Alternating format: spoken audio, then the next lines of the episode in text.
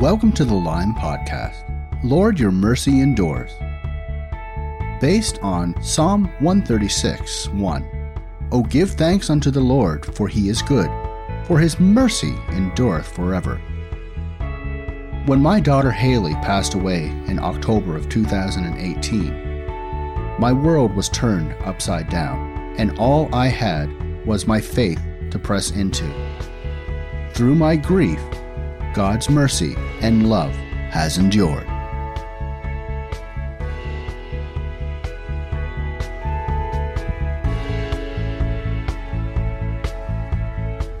So it's Sunday morning, and I'm standing here at Haley's grave before I head to church. Listening to the birds and the crickets. Looking at all of her flowers. And just missing her. I can't believe that it's been almost two years. Memories are flooding my head, especially as the temperature changes and the days get shorter. But it is peaceful out here. It's quiet.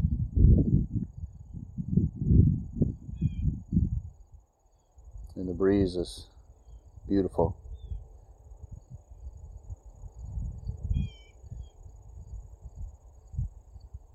I love you, Haley. Thank you for joining me on this second episode of Lord Your Mercy Endures, or Lime for short. In today's episode, we'd like to talk about guilt and my grief. A lot of people experience guilt that comes from grief of the loss of someone they love. And I'm no different. I have varying degrees of guilt from pushing Haley too hard. She opened a bakery and she serviced two farmers markets and it took a lot of energy and preparation for her to to do that in the heat of the summer before she got sick. I have the guilt of not being there all the time. I, I was a workaholic before Haley got sick and and ultimately died. And this has definitely changed my perspective on how I work and interact with my family. Of course, I'm plagued with what ifs. What if we had left the province for Haley's health care? What if we didn't go up the mountain that weekend when our fan belt broke? And she was extremely scared as we pulled the car to the side of the road. There's a lot of what ifs, should haves, could haves, and would haves that weigh on me. Now, some days, I will admit, are better than others, but there are definitely flashbacks that wave over me and cause immense regret. I sometimes blame myself for all of this happening when really I had no control whatsoever. C.S. Lewis has a great quote.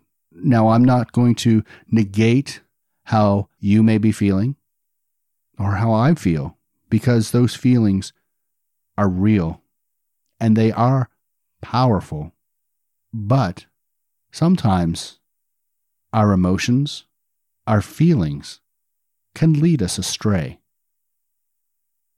C.S. Lewis wrote in his book A Grief Observed Feelings and feelings and feelings. Let me try thinking instead. You see, we have a choice to make. Not that our grief will ever be over, not that will ever be through it or over it, that is just silly and would be lying to ourselves. I will miss Haley till the day I die, till the day that I am reunited with her in heaven. But I can stay in this pain and suffering and this this immense guilt that I do feel, and I and I do feel it. I really wish that there would have been some way that I could have saved Haley and taken her pain and suffering, and I would have, like any good parent, willingly give up my life so she could live. This is where the sovereignty of God comes in. Now, I know that sometimes this can be a dirty word, but it really has been a rock for me. I'm not saying that I haven't wrestled with God, that I haven't questioned why He would allow this to happen. I wouldn't be for a time angry with Him. But when I start to think about what it is that I believe in. His sovereignty makes perfect sense to me and gives me a great source of peace. Psalm 139:16 says, "Your eyes saw me when I was formless. All my days were written in your book and planned before a single one of them began."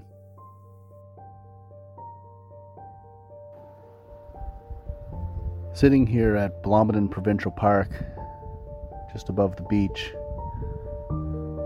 it's one of the most beautiful, picturesque places in all of Nova Scotia. Haley loved the beach. I remember when she finally figured out how long time had passed in the hospital and that summer was almost over, how upset that she was because she had longed to go to the beach. We had talked about it just before she went into the hospital. We promised that we would take her, and there was always next year, but next year never came. Big tears rolled down her cheeks.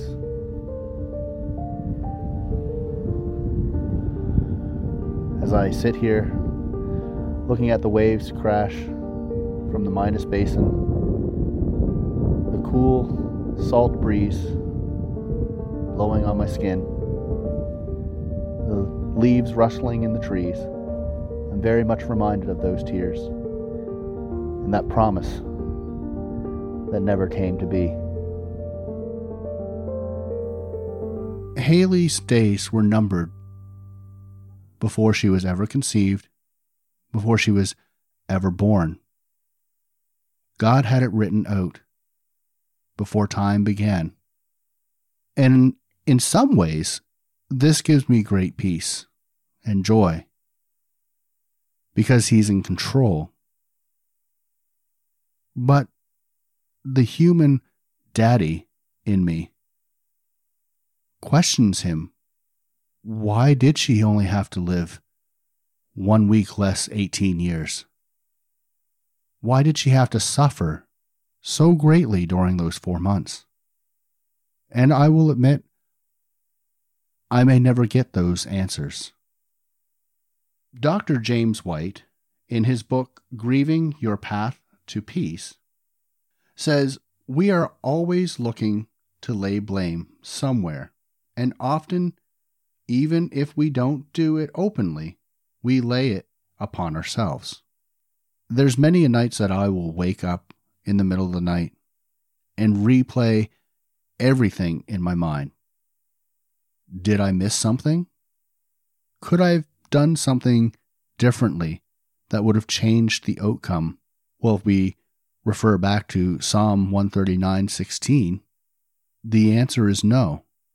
And I am just as guilty of torturing myself with that line of thinking and imagery that I can fall into despair and depression.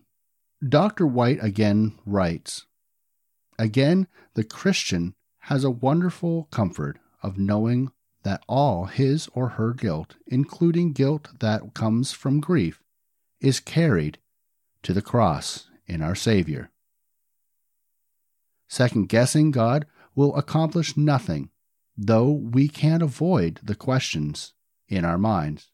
And even if the grieving process is very different, believers who go through it come out with a firmer trust in the sovereignty and goodness of God. And it's true. The the further out from Haley's death that we get, the closer and the more assurance we get in resting in God's sovereignty. What is God's sovereignty? In A.W. Pink's book, The Attributes of God, he describes in chapter 6 the sovereignty of God as this The sovereignty of God may be defined as the exercise of his supremacy. He further writes, infinitely elevated above the highest creature, he is the Most High, Lord of heaven and earth, subject to none, influenced by none, absolutely independent. God does as he pleases, only as he pleases, always as he pleases. None can thwart him, none can hinder him. So his own word expressly declares Isaiah 46:10 I declare the end from the beginning and from long ago what is not yet done saying my plan will take place and I will do all my will. If you're interested, you could listen to the entirety of chapter 6 on YouTube if you look up Aaron Kane and go to the playlist The Attributes of God. Along with guilt usually comes shame. It dovetails nicely in with guilt. A lot of the same things are taking place here. I know that as a parent, I feel ashamed. And I know a lot of other parents who have lost children have walked this same road, often thinking, if only I had been there, if only fill in the blank, then my daughter or my son's death could have been prevented. Dr. White also states that people feel ashamed because they now feel like they're outcasts. Their friends are uncomfortable around them because of the loss. I know that Suzanne and I have felt these same feelings of isolation, of abandonment, and COVID has heightened that awareness this year.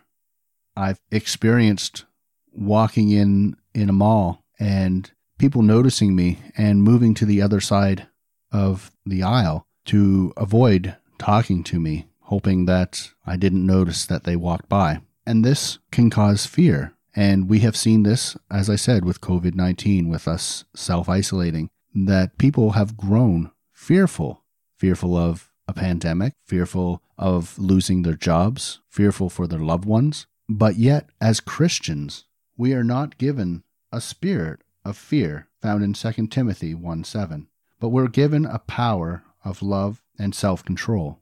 You see, God knew the moment that Haley would be called home.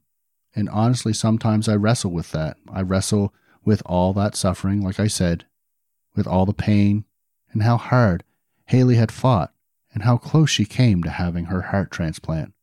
But then I think how blessed that she was to be called home before all of this stuff with COVID 19.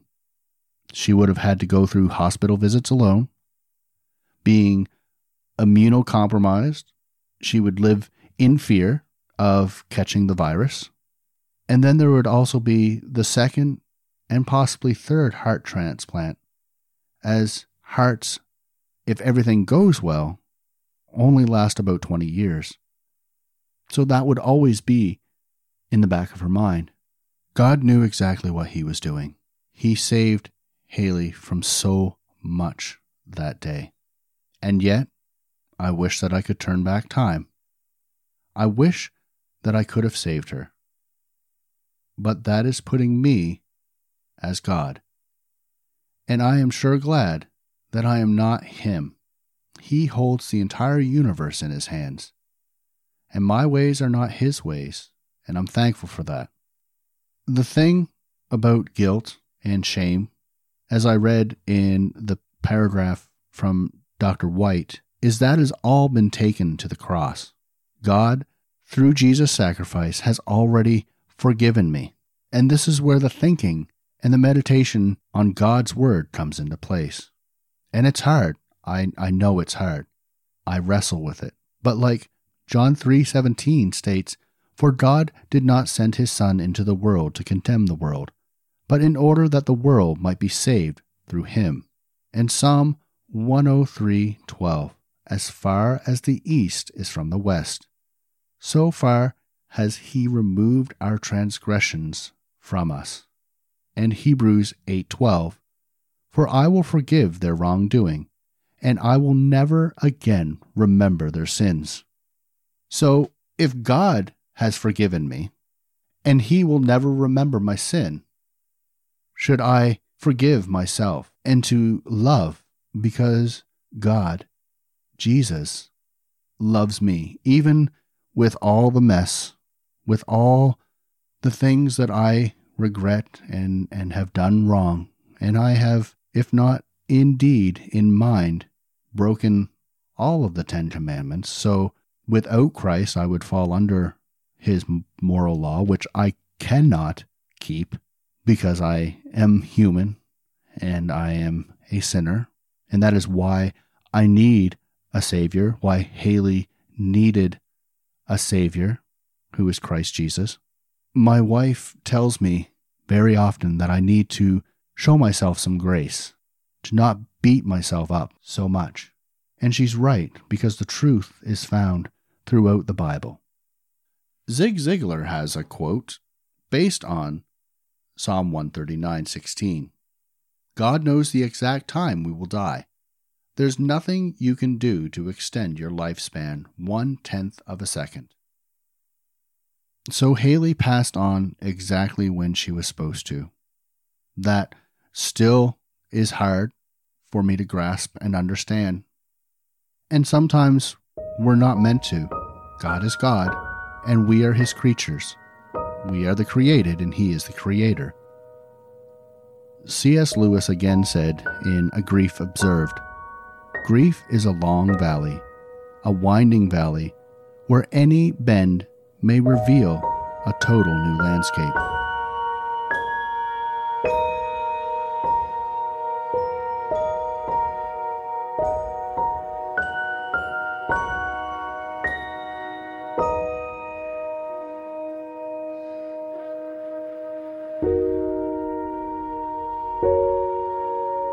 Thank you for tuning in, and we hope that you join us on the next episode of Lime Lord, Your Mercy Endures. We hope to talk about feelings and emotions during that episode, especially anger.